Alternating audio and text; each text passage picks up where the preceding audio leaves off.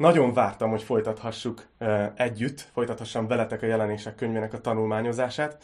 Ugye a jelenések könyvével az, a, az az érdekes, hogy a világ végével foglalkozik, ami egy kicsit skifi a mai embernek. Ugye filmek szólnak a jövőről, de valamit határozottan állítani, hogy mi lesz, az nagyon nehéz. Most itt van ez a, ez a koronavírusos helyzet, és nem nagyon tudjuk azt se, hogy mi lesz néhány hónap múlva, vagy, vagy egy vagy két év múlva. Tehát nagyon merész dolog ami a jelenések könyvében történik, hogy, hogy több száz, több ezer évvel előre a Szentlélek megprofétál dolgokat, és ezt odatta Jánosnak, János apostolnak, aki leírta ezeket. És ez egy nagyszerű könyv, azért, mert proféciákra épül, ószövetségi proféciákra, amelyek már beteljesedtek. És ezért lehetünk biztosak abban, hogy amit mond, arra, arra számolhatunk. Az nem csak, nem csak egy újabb mondás, és valaki kitalált valamit. Úgyhogy, úgyhogy azt látom a jelenések könyvében, és remélem, hogy most már ti is egyre inkább ezt látjátok, hogy egy, egy nagyszerű könyv, amiben végig egy kegyelmes Istent látunk. Egy olyan Istent, aki nagyon szereti a teremtményét, nagyon szereti az embereket, és mindent megtesz, a végsőkig elmegy, hogy akit csak tud, megmentsen. És a 11. fejezet is egy nagyon jó kis rész, úgyhogy oda is lapozhattok, ezzel fogjuk most folytatni, a legutóbb a 10. fejezetet fejeztük be, ma a jelenések könyve 11. fejezet, fejezete következik, de előtte szeretnék egy, egy kis kontextust adni, adni nektek. A jelenések könyve lefedi a teljes történelmet Krisztus után. Ez azt jelenti, hogy nem tudunk minden részletet de a főbb gondolatokat, a főbb dolgokat tudjuk, hogy mi következik, és még benne vagyunk ennek a közepében, tehát az az érdekes, hogy vannak dolgok, amik már megtörténtek, és vannak dolgok benne, amelyek ezután fognak megtörténni.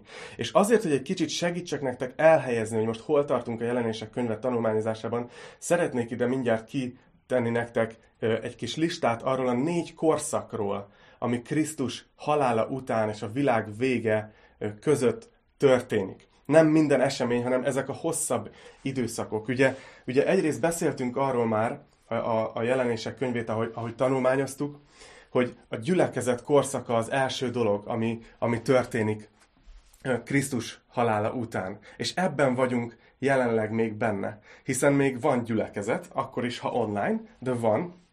És ez az első nagyon hosszú korszak Krisztus után. A második korszak, amiről a Biblia úgy beszél, hogy a nagy nyomorúság. Ez egy hét éven át tartó időszak lesz, amikor a gyülekezet eltűnik a földről, és, és történnek dolgok, Isten elkezdi az ítéletét kiönteni a földre, de még fokozatosan tisztítja ki a gonoszt, és készíti elő a következő korszakot, a, a, ami itt a hármas számmal szerepel, ami egy ezer éves uralkodás lesz, amikor Krisztus ezer éven keresztül uralkodni fog a földön. És végül Ezután jön egy hosszú-hosszú korszak, ami, amit a Biblia úgy beszél róla, és a jelenések végén látni fogjuk ezt, hogy az új ég és az új föld, és a mennyei Jeruzsálem leszáll a földre. Tehát talán ez áll a legközelebb ahhoz, amit így a köznyelv úgy szokott mondani, hogy a menny, de nagyon máshogy fog kinézni, mint ahogy mondjuk a filmek bemutatják. Úgyhogy nagyjából remélem, hogy ez az, ez az összefoglaló is segít nektek abban, hogy, hogy lássátok a nagy összefüggést. Szóval miközben mi most fizikailag az első pontban vagyunk, a gyülekezet korszakában, az a rész, amit a jelenések könyvében tanulmányozunk, az a, az a, az a második pont a, a nagy nyomorúságnak az időszaka, ez a 7 éves időszak, ezt tanulmányozzuk most már, most már hetek óta. És ugye az első részben a nagy nyomorúság félidejét láttuk, és ez több fejezeten keresztül veszi át a Biblia, és itt szünetelnek az ítéletek, és inkább olyan dolgok szerepelnek ezekben a fejezetekben, amik ennek a nagy nyomorúság félidejében történnek, vagy amik ezután fognak történni, és ilyen átfogó képek valamit megmutat nekünk a Szentlélek, megmagyaráz részletesebben, hogy miért történik az. Szóval ma a jelenések 11-et fogjuk tanulmányozni, és az a különleges ebben a fejezetben, hogy még eddig minden, amit a jelenések könyvében láttunk, az globális volt, az egész világot érintette, az egész földet érintette. Addig ez a fejezet, ez kifejezetten ráfókuszál Jeruzsálemben. Tehát azt a címet is adhatnám ennek a tanításnak, hogy eközben Jeruzsálemben. Szóval itt látjuk azt, hogy mi fog történni Jeruzsálemben és Izraelben. Olyan egy kicsit ez a fejezet, mint amikor mondjuk nézel egy filmet a tévében, és, és a reklám előtt bemutatják, hogy a reklám után mi fog következni. Néhány kulcsfontosságú jelenetet abból, ami, ami következik. Szóval ezt fogjuk látni, és ezek a dolgok nem mind a nagy nyomorúság közepén történnek, de mindegyik Jeruzsálemben. Úgyhogy ha odalapoztatok, vagy odagörgettetek az alkalmazásban, akkor a jelenések 11 első versét kezdem olvasni. Ekkor pálcához hasonló mérőveszőt adtak a kezembe, és ez a szó hangzott. Kelj fel, és mérd meg az Isten templomát, az oltárt és az ott imádkozókat, de a templom külső udvarát hagyd ki, és nem érd meg, mert odaadatott a pogányoknak, akik a szent város tapodják 42 hónapig. Szóval azt látjuk ebben az első két versben, hogy János, aki ezeket a verseket leírja, János apostol, részévé válik az eseményeknek, és adnak neki egy mérő veszőt, meg kell mérnie a templomot. És ez, ez érdekes, azt mondja, hogy az Isten templomát. Ez ugye a Jeruzsálemi templomra vonatkozik. Ebben csak az a furcsa, és az az érdekes ebben, hogy eddigre, mikor János leírja ezeket a szavakat, a Jeruzsálemi templom már 20 éve romokban állt. Talán tudjátok a történelemből, hogy, hogy Krisztus után 70-ben Róma lerohanta Jeruzsálemet, és Titusnak a, a seregei ö, körbevették Jeruzsálemet, és ö, nem akarták a templomot lerombolni, hiszen egy nagyon értékes, gyönyörű épület volt, de mivel nagyon sokan a zsidók közül oda menekültek be, ö, ezért, ezért föl akarták, be, be akartak dobni oda, egy, egy, bedobtak fákjákat, hogy ki kiugrasszák őket a, a templomból, de a, az egész templom fel, felgyulladt, és az összes arany leolvadt és bement a kövek közé, szóval tényleg szó szerint kőkövön nem maradt, szétszették az egészet, hogy kiszedjék az aranyat. Szóval, szóval amikor János írja ezt, hogy mérje meg az Isten templomát, akkor, akkor már húsz éve nincs templom. Hogy tudja akkor János mégis megmérni? És azért tudja megmérni, mert sok profécia szól arról, és mindjárt fogok még erről beszélni, hogy a Jeruzsálemi templom újra fog épülni. Nagyon érdekes instrukciót kap még János. Azt mondja, hogy a templom külső udvarát az hagyd ki. A templom külső udvara, ahhoz, hogy megértsük, csak egy nagyon röviden szeretnék nektek beszélni arról, hogy hogy épült fel a templom. A templom az egy kicsit olyan volt, mint, mint egy ógre. Tehát ilyen réteges, hogy úgy mondjam, ha valaki látta a Shrek című filmet, akkor tudja, hogy miről beszélek. A templom, és hoztam egy diagramot is, azt most megpróbálom itt megmutatni nektek. A templomnak a, a legkülső része, az, azt nevezték külső udvarnak. Ez az a rész, amit láttok, hogy ilyen, ilyen árkádok veszik körbe, ilyen oszlop csarnok veszik körbe. Ez volt a külső udvar, és ide mehettek be a pogányok. Ez volt az a hely például, ahonnan Jézus kiűzte az árusokat annó, és egyel beljebb, ott középen látjátok a templomnak a, az igazi struktúráját, annak a legkülső része volt az asszonyok udvara. Tehát oda már csak izraeliták, zsidók mehettek be, de az asszonyok ebbe az udvarba mehettek be. Ezen belül volt még egy kicsi rész, ahova, ahova ahova csak a férfiak, és még beljebb egy belső udvar, ahova csak a papok mehettek be, és ott mutatták be az áldozatokat. Ez volt a belső udvar. És legvégül ott van az az épület, azon belül pedig a szentek szentje, a leges legbelsőbb része a templomnak, ahova a főpap mehetett be csak évente egyetlen egyszer. Szóval azt látjuk, hogy ezt a külső udvart, ezt az árkádos részt, ezt ki kell hagyni. És egyébként hoztam még egy képet a, a templomról, csak azért ez egy makett igazából, hogy lássátok, hogy micsoda fenséges építmény volt az, ami ma, ma már le van rombolva. Szóval ugye azt olvassuk itt, hogy, hogy a templom külső udvarát Jánosnak ki kell hagynia. És nagyon érdekes, hogy miért, azt mondja, 42 hónapra a pogányoknak adatott. Ez, ez mi a csodát jelent? Ahogy mondtam, ugye a Biblia megprofétálta a templomnak az újjáépítését. Ugyanakkor ez lesz és a mai napig ez a legnehezebb projekt a világtörténelemben talán, mert ez a darab föld, ahol a templom állt, ez áll a közelkeleti konfliktus gyújtópontjában. Az iszlám világ és Izrael állam között ez a, ez a elhúzódó konfliktus zajlik, ezen a, ez a földterület van az egésznek a központjában. Mert ugye az izraeliek újjá szeretnék építeni a templomukat, de ott áll, ezen a helyen a sziklamecset ami pedig nagyon fontos hely az egész iszlám világnak. És ugye nem csoda, hogy így nem lehet előre haladni ezzel a projekttel, és nem nagyon látszik emberileg, hogy ezt hogy lehet, hogy lehet megoldani.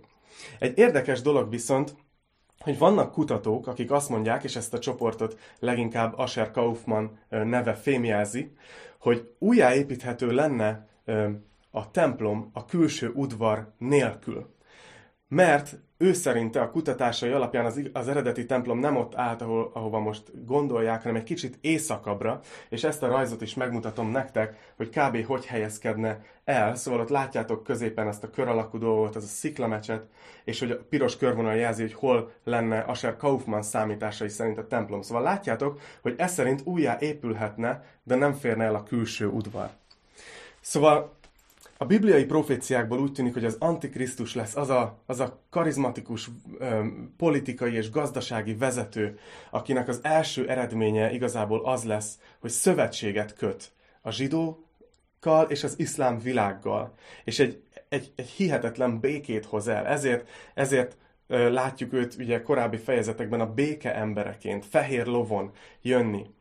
És nagyon érdekes, hogy minden készen áll az új templom újjáépítéséhez. Legyártották a papi eszközöket. Ha szeretnétek megnézni, menjetek fel a templom intézet honlapjára, Jeruzsálemi templom intézet honlapjára, és döbbenetes, hogy hol tart ez a, ez, a, ez a projekt, és hogy mennyire készen áll minden.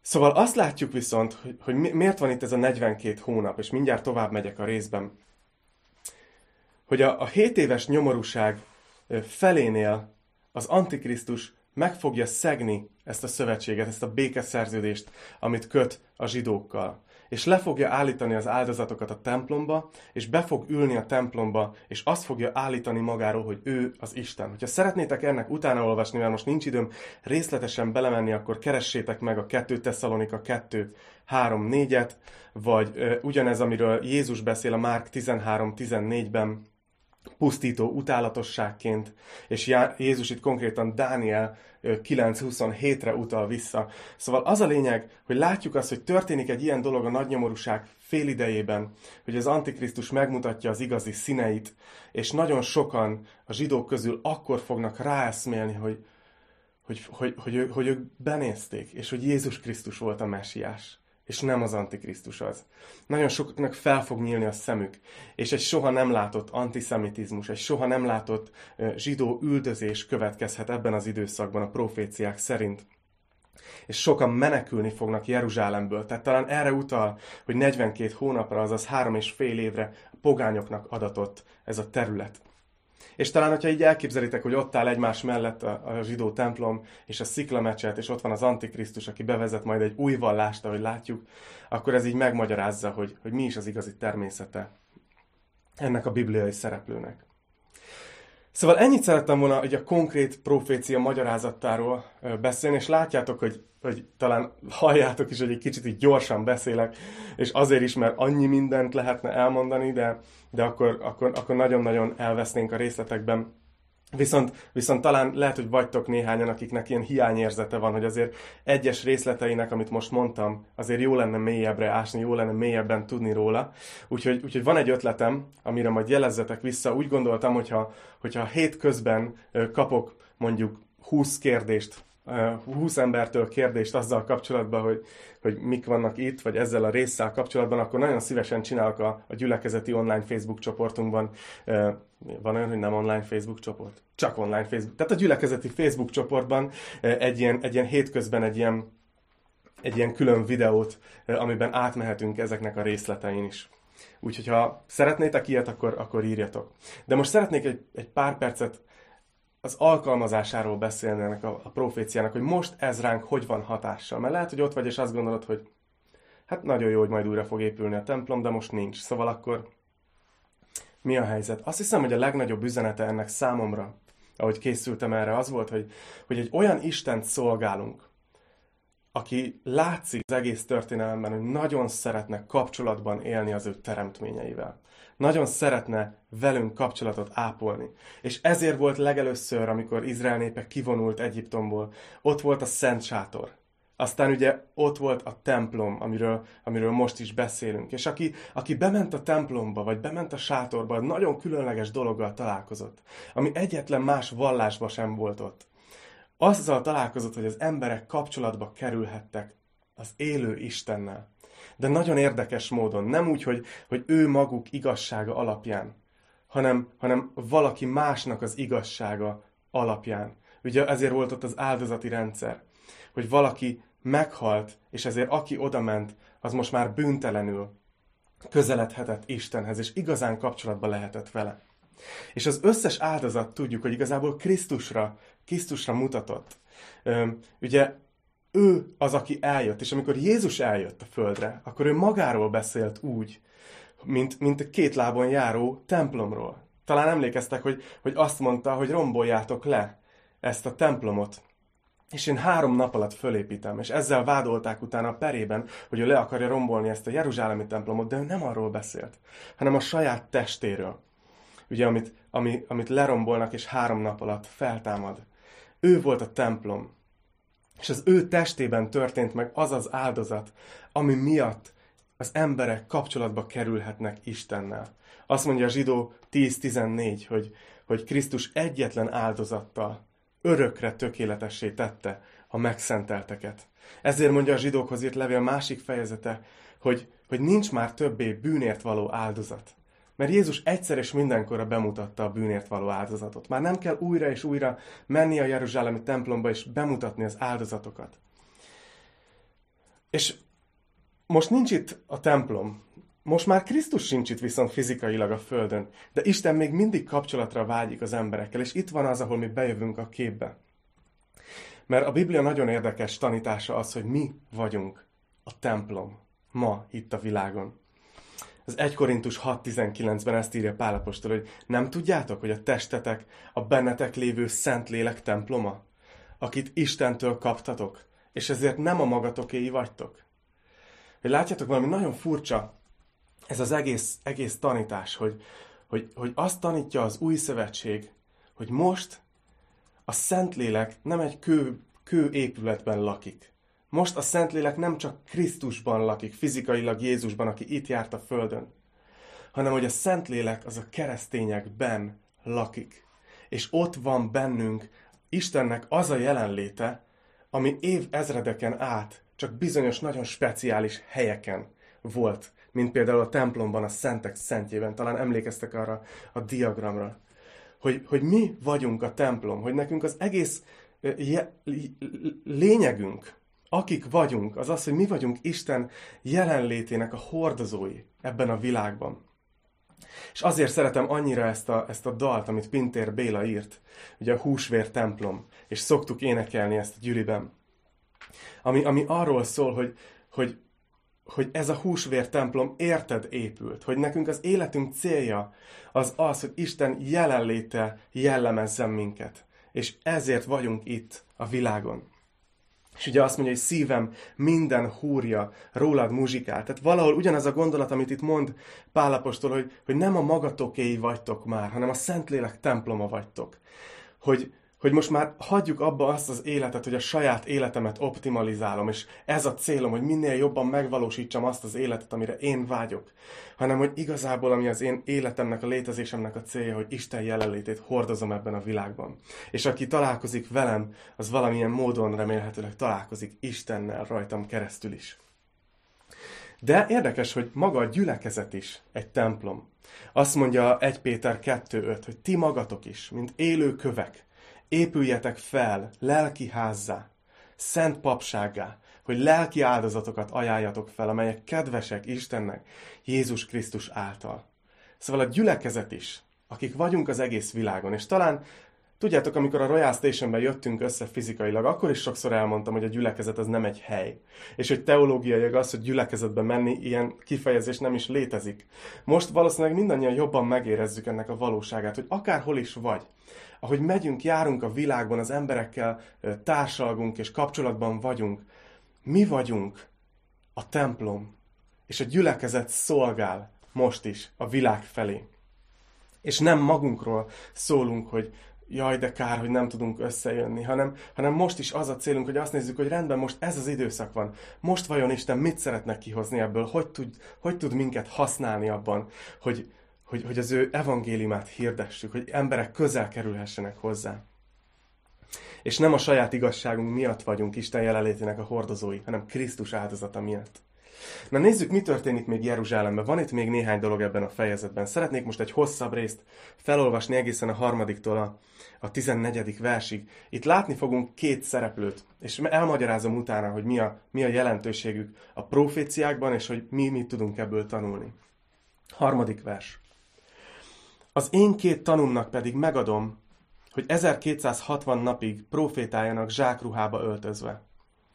Ők az a két olajfa és a két gyertyatartó, akik a föld ura előtt állnak. Ha valaki bántani akarja őket, tűztör elő a szájukból, és megemészti ellenségeiket. És ha valaki bántani akarja őket, annak így kell megöletnie. Nekik megvan az a hatalmuk, hogy bezárják az eget, hogy ne essék az eső profétálásuk napjaiban, és hatalmuk van arra, hogy a vizeket vérré változtassák, és megverjék a földet mindenféle csapással, akárhányszor csak akarják. És amikor bevégzik a bizonyságtételüket, a fenevad, amely feljön az alvilágból, hadat indít ellenük, legyőzi és megöli őket. Holtestük a nagy város utcáin hever majd, amelynek neve lelki értelemben Sodoma és Egyiptom, ahol az ő urukat is megfeszítették. A népek és a törzsek, a nyelvek és a nemzetek fiai látják az ő holttestüket három és fél napig, de nem engedik sírba tenni. A föld lakói pedig örülnek ennek, és vigadnak, ajándékokat küldenek egymásnak, mert ez a két próféta gyötörte meg a föld lakóit. A három és fél nap elmúltával azután Istentől az élet lelke szállt beléjük, és lábra álltak. Nagy félelem fogta el azokat, akik látták őket, és hatalmas hangot hallottak a mennyből, amely így szólt a két profétához. Jöjjetek fel ide! És ellenségeik szeme láttára felmentek a felhőben a mennybe. Abban az órában nagy földrengés támadt, és a város tized része összedőlt, a földrengés megölt 7000 embert, a többieket pedig rémület szállta meg, és dicsőítették a mennyistenét. A második jaj elmúlt, és íme a harmadik jaj eljön hamar. No hát ezek nem voltak éppen könnyű versek. Látjuk ennek a, ennek a két tanúnak a leírását. Most röviden elmondom az értelmezését ennek a proféciának. Azt látjuk ebben a, ezekben a versekben, a nagy nyomorúság második felében amikor a zsidók szeme felnyílik arra, hogy Jézus volt a messiás, és nagyon sokuknak menekülni kell Jeruzsálemből, lesz két próféta, aki ott szolgál Jeruzsálemben. És nagyon érdekes a leírásuk. Tipikus ilyen ószövetségi profétáknak tűnnek ugye zsákruhába vannak öltözve. Zsákruhát akkor öltötték fel a proféták, amikor megtérésre hívták az embereket, hogy változtassák meg a gondolkozásukat és az életüket, és forduljanak Istenhez. És ez a két proféta zsákruhába van, van öltözve. És ahogy tanúskodnak, azt írja, hogy tanúk voltak. Tehát, hogy ők, ők, ők az evangéliumról tanúskodnak, azt hirdetik ott. És, és azt írja, hogy az emberek utálták ezt hallgatni hogy gyötörte őket, az, amit a két proféta, a két tanú mondott. És mégis három és fél évig szolgálnak. És nagyon, nagyon gyanús az sokaknak, akik így tanulmányozzák ezeket a részeket, hogy, hogy elképzelhető, hogy ez a két proféta, ez nem más, mint Mózes és Illés, vagy valakik Énókra és Illésre gondolnak, mert ezek azok az emberek, akik nem haltak meg, hanem Isten maga, ma, magához vette őket, vagyis legalább nem úgy haltak meg például Mózes esetében, hogy bárki látta volna, hanem Istenhez ment. És öm, nem is annyira lényeges, de a jelek, amiket tesznek, hogy véré változtatják a vizet, meg bezárják az eget, ezek is lehetnek ilyen utalások. De nem is igazából az a lényes, hogy lényeges, hogy kik voltak ők, hanem, hanem hogy ott van még ebben az időszakban is, nagy nyomorúságban két ember, akiket nem lehet elpusztítani, amíg be nem végzik a feladatukat. Hiába próbálják őket kiiktatni, nem tudják, és hirdetik az evangéliumot.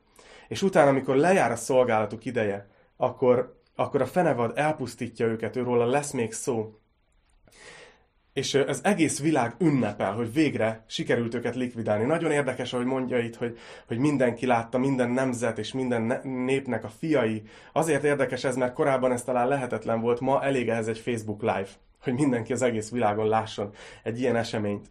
De utána három és fél nap után feltámadnak és felmennek a mennybe. És, és megdöbbennek az emberek. Szóval néhány alkalmazás, hogy hogy jön ez ide hozzánk a mi életünkbe.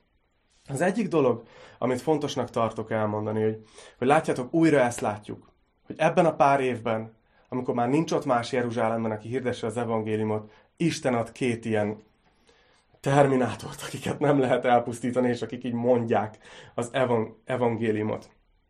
és így, így nem tudják őket elpusztítani. És az az eredmény, ha megnézitek a 13. versben, hogy rengetegen dicsőítik a menny Istenét. Ez egy óriási dolog. Szóval továbbra is mondom azt nektek, hogy lássátok meg azt, hogy a nagy nyomorúságban, bár Isten ítél, de fokozatosan, vonakodva ítél, és van lesznek emberek, sokan, akik megtérnek ebben az időszakban. Második dolog, hogy nagyon érdekes nekem, hogy azt mondja, hogy, hogy nem tudták őket elpusztítani, amíg, amíg be nem fejezték a küldetésüket. És nem tudom, hogy hányan vagytok, akik esetleg féltek a haláltól. Vagy, vagy gondolkoztok ezen, hogy, hogy jaj, nehogy valami bajunk legyen. Jó ezt tudni, hogy, hogy azt hiszem, hogy ez ránk is alkalmazható, hogy, hogy, hogy Isten, Isten megígérte a Bibliában, hogy minket véd, hogy velünk van. És én hiszem azt, hogy amíg feladatunk van a Földön, addig, addig nem fogunk meghalni. Nagyon érdekes ez, hogy, hogy Pálapostól is beszélt erről, hogy hát nagyon szeretnék meghalni, mert jobb lenne az Úrhoz költözni, de hát itt még szükség van rám, úgyhogy valószínűleg maradok. És így nézzük, hogy Pál, tehát hogy te magadról hogy tudsz így beszélni. De valószínűleg ezért, mert tudta, hogy amíg küldetése van, feladata, addig Isten vigyáz rá. És végül, és ez talán a legfontosabb pont, amit szeretnék ezzel a két tanúval kapcsolatban így kiemelni, hogy nézzétek, hogy hogy végezték a szolgálatukat. Talán zavaros lehet ez a kép, amit itt olvasunk a negyedik versben, hogy, hogy ez a két tanú, a két olajfa és a két gyertyatartó, és lehet, hogy vagytok, akik azt mondjátok, hogy nagyon most kapcsolom ki, mert ez, ennek semmi értelme ennek a, ennek a képnek. De ez, amit itt látunk, ez a kép az olajfáról és a gyertyatartókról, ez egy ószövetségi utalás. Zakariás 4-ben van ez a profécia leírva, és egy nagyon érdekes dolgot látott Zakariás. Látott hét gyertyatartót. És ugye a gyertyatartó az már tudjuk a jelenések egyben, hogy a gyülekezetnek, Isten embereinek a képe. Az Ószövetségben ezek a gyertyatartók ott voltak a templomban, és a papoknak az volt a feladatuk, hogy minden nap tisztítsák ezeket, és újra töltsék olajjal, hogy folyamatosan éghessen a láng. De ezen a, ebben a proféciában, amit, amit Zakariás lát, azt látja, hogy ott vannak a gyertyatartók, de nem, nem papok töltik újra, hanem ott van mellettük két olajfa, és az olajfákból két aranycsövön arany színű olaj tölti folyamatosan a lámpásokat. Tehát ezeket a lámpákat nem kell újra tölteni, hanem folyamatos ellátásuk van. És, és ő megkérdezi Zakariás, hogy ez mit jelent, ez a kép. És nagyon érdekes dolgot mond, talán ismeritek ezt a verset, ott van ez leírva, hogy azt mondja Isten, hogy nem erővel, nem hatalommal, hanem az én lelkemmel.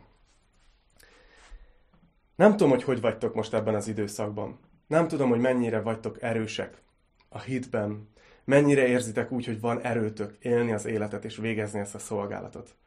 Lehet, hogy úgy, úgy vagytok vele, hogy az előző pontnál, amikor beszéltem arról, hogy most itt vagyunk, és az a küldetésünk, hogy Isten jelenlétét vigyük, és hirdessük az evangéliumot most is, a gyülekezet szolgálnak, akkor lehet, hogy így hátra döltél a kanapén, hogy uff, örülök, ha túlélem. Hogy pontosan jó lenne, hogyha lenne energiám. Ugye ma, ma egy olyan világban élünk, amikor nagyon fontos az energia. Csak belegondoltak a, a telefonjainkba, hogy, hogy folyamatosan töltenünk kell ahhoz, hogy, hogy működjön, és egyébként most már latin neve is van, hiszem nomofóbia, vagy valami ilyesmi, amikor, ami, igen, mert a no mobile ból jön, tehát gondolom, nomofóbia, hogyha valaki attól fél, hogy le fog merülni a telefonja, és nem fogja tudni elérni a többieket. És lehet, hogy van egy ilyen, ilyen félelmünk az életünkkel kapcsolatban, hogy úgy érezzük, hogy a lelki erőforrásaink nagyon le vannak pusztulva, és nagyon kevés az energiánk, és lehet, hogy fölmerül benned, hogy hogy, hogy bírom ki ezt a következő hetet, hogy fogom tudni élni az életet. Hagy bátorítsalak titeket ma reggel, hogy ez a kép, amit itt látunk, hogy ez a két tanú hogy szolgált. Ez egy hihetetlenül erős dolog. És minket is tanulnak nevez a Biblia.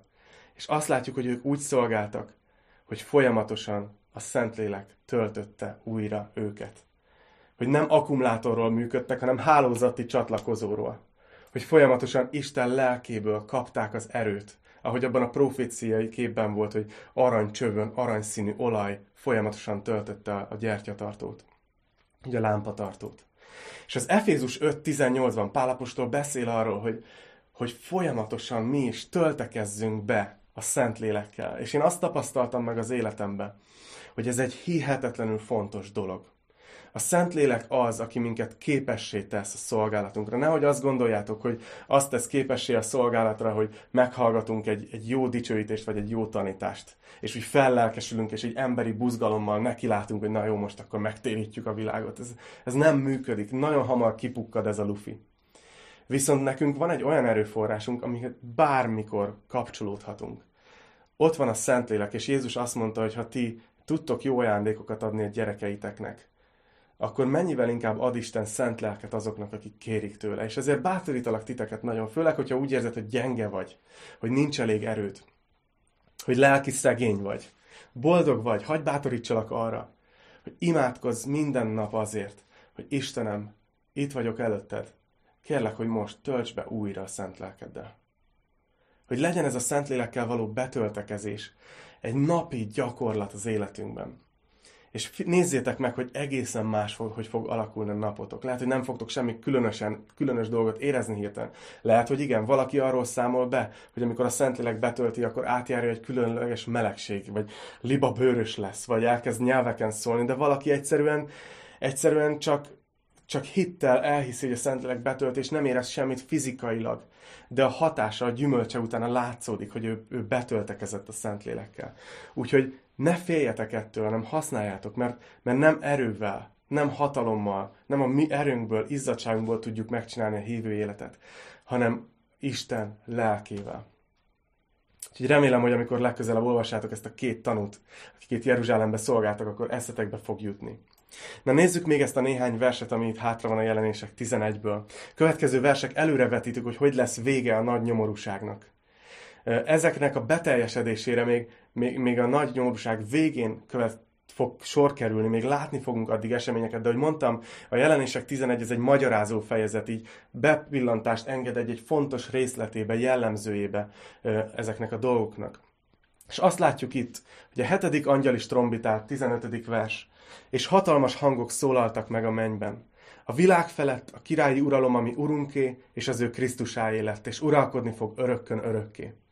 Ekkor a 24 fén, akik Isten előtt ültek a trónjaikon, arcra borultak és imádták Istent, és így szóltak, hálát adunk neked, Urunk, mindenható Isten, aki vagy és aki voltál, hogy nagy hatalmadat kezedbe vetted és uralkodsz. Haragra lobbantak a népek, de eljött a te haragod és a halottak veled felett való ítélet ideje, hogy megadd a jutalmadat szolgáidnak, a profétáknak és a szenteknek, és azoknak, akik félik a te nevedet, kicsiknek és nagyoknak, hogy elpusztítsd azokat, akik pusztítják a földet.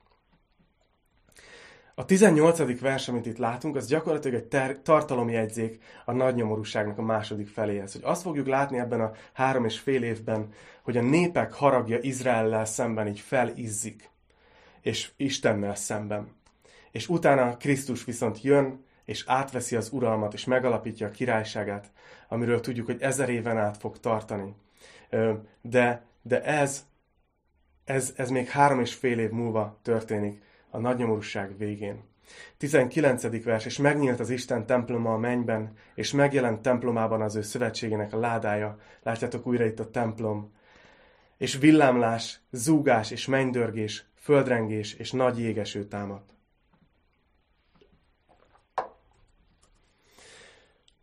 Az én nagy kérdésem az, és lehet, hogy a tietek is, hogy mit kezdünk ezzel a fejezettel, így a gyakorlati keresztény életünkben, így ma délután és holnap, amikor kezdődik a munka.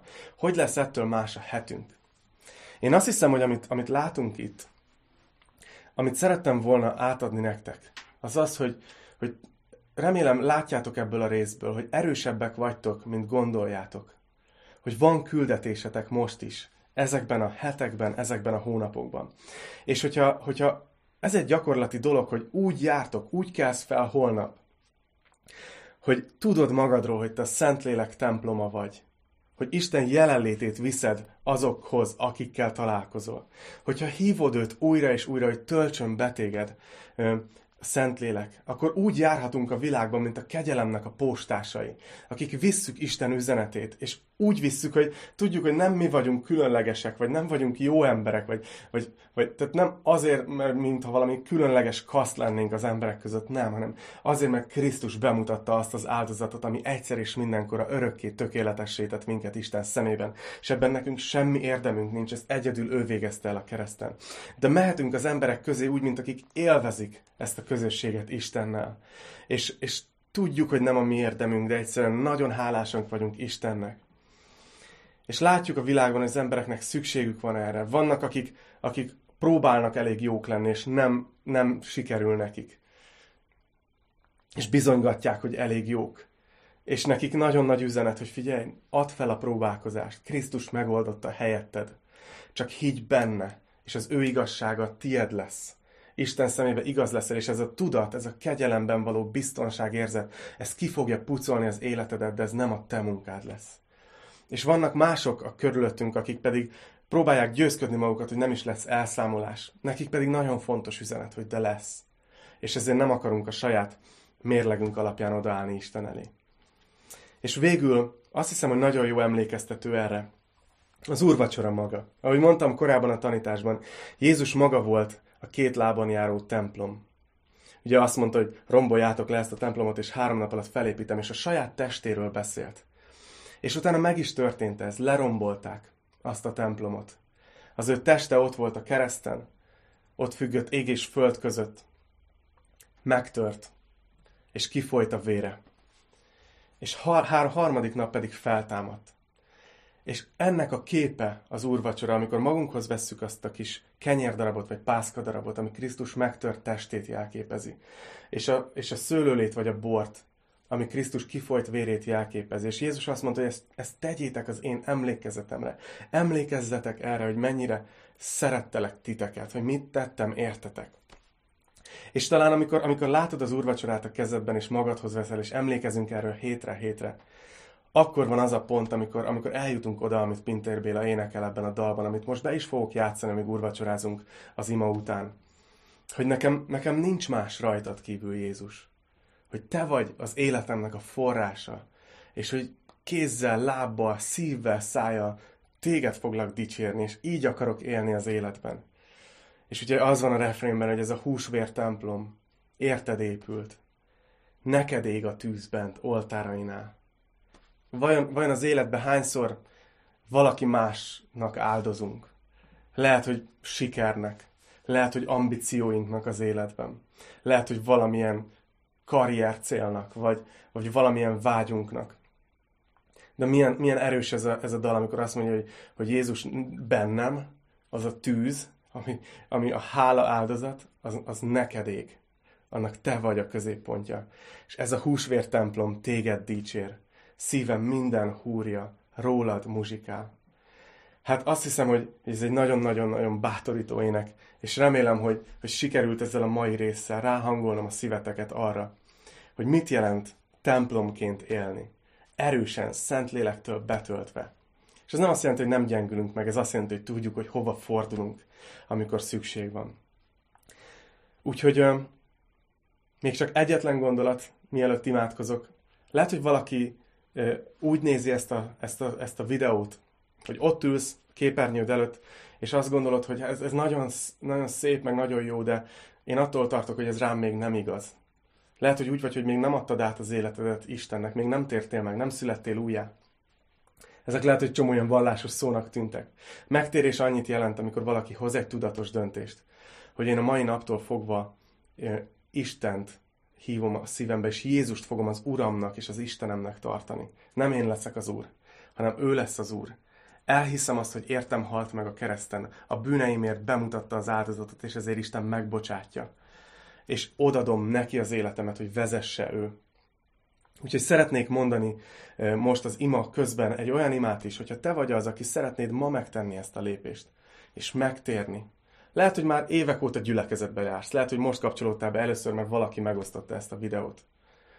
De hogyha te vagy az, aki szeretnéd ezt a döntést meghozni, akkor majd mondd velem őszintén ezt az imát, és hogyha ezt komolyan gondolod, akkor Isten hallani fogja, és megtörténik veled is az, hogy mindaz igaz lesz, amit mondtam rád. rád is, ebben, amit mondtam ebben a tanításban. Úgyhogy gyertek, imádkozzunk. Mennyei atyám, köszönjük neked azt, hogy a mai nap is szóltál hozzánk. Köszönöm, hogy szóltál hozzám is, ahogy készültem, és, és hitem szerint szóltál a gyülekezethez is. És végzed a munkádat bennünk az igéden keresztül. Megszabadítasz minket a félelmeinktől, a, a, a rossz berögzött gondolatainktól, a hamis istenképünktől, és egyszerűen fölébresztesz minket arra az óriási kegyelemre, amivel vagy felénk, a nagy szeretetedre. Köszönjük neked, hogy ilyen Istenünk vagy. És Uram, szeretnék imádkozni, hogyha hallgatja most bárki ezt a tanítást úgy, hogy ma kell megtérnie, akkor hív most őt nagyon erősen. Add a szívébe azt az érzést, hogy, hogy, hogy, hogy ő most imádkozzon velem.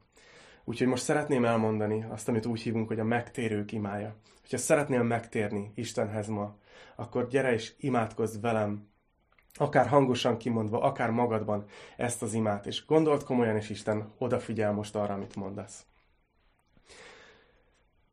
Mennyei atyám, köszönöm, hogy szeretsz engem. Elismerem előtted, megértettem, és elismerem, hogy bűnös vagyok. De köszönöm azt, hogy Krisztus értem halt meg a kereszten, ott a Golgotán. Elhiszem, hogy az ő vére az én bűneimért is kifolyt, és ezért kérem, hogy rátekintettel bocsásd meg a bűneimet. És felismerem azt is, és elhiszem, hogy Jézus a harmadik nap kijöttél a sírodból. És ezért a mai nap meghozom ezt a döntést, hogy átadom az életemet. Kérlek, hogy a mai naptól fogva legyél te az Uram, a megváltom, az Istenem és a barátom. Kérlek, hogy pecsételj el a szent lelkeddel, és tölts be engem, hogy veled járhassak innentől egész életemben. A mai nap egy új kezdet, és én nem fordulok vissza többé. Köszönöm, hogy meghallgattál. Köszönöm, hogy megbocsátottál. Köszönöm, hogy új életet adtál. Az Úr Jézus nevében. Amen. Nagyon remélem, hogy építette a hiteteket ez a, ez a mai Biblia tanulmányozás, és nagyon remélem, hogy vagytok néhányan, akik most mondtátok el ezt az imát, akár először életetekben, akár újra oda szántátok az életeteket Istennek. Hogyha ez így van, akkor szeretnék ide kitenni egy e-mail címet. Megkérlek titeket, hogy írjatok erre az e-mail címre egy egyszerű e-mailt arról, hogy ti most hoztatok döntést, és fel fogom venni veletek a kapcsolatot, és segítek tovább menni ezen az úton, ami egy nagyon-nagyon izgalmas, kalandos út. Meg én is meghoztam ezt a döntést most már sok évvel ezelőtt, és soha nem bántam meg. Ez a legjobb döntése volt az életemnek. Úgyhogy most a következő percekben tovább fogunk menni az Isten tisztelettel. Szeretném ezt a dalt bejátszani, ugyancsak a Pesti Golgot a felvétele, Húsvér templom. Hogyha előkészültetek az úrvacsorára, akkor most vegyétek magatokhoz. Az ének alatt nyugodtan imádkozzatok akár magatokban, akár együtt, akik ott vagytok, és nyugodtan adjatok hálát azért, amit Isten tett értünk, és úrvacsorázzunk, és a dal után pedig jövök még vissza néhány fontos dologgal. Úgyhogy gyertek, úrvacsorázzunk.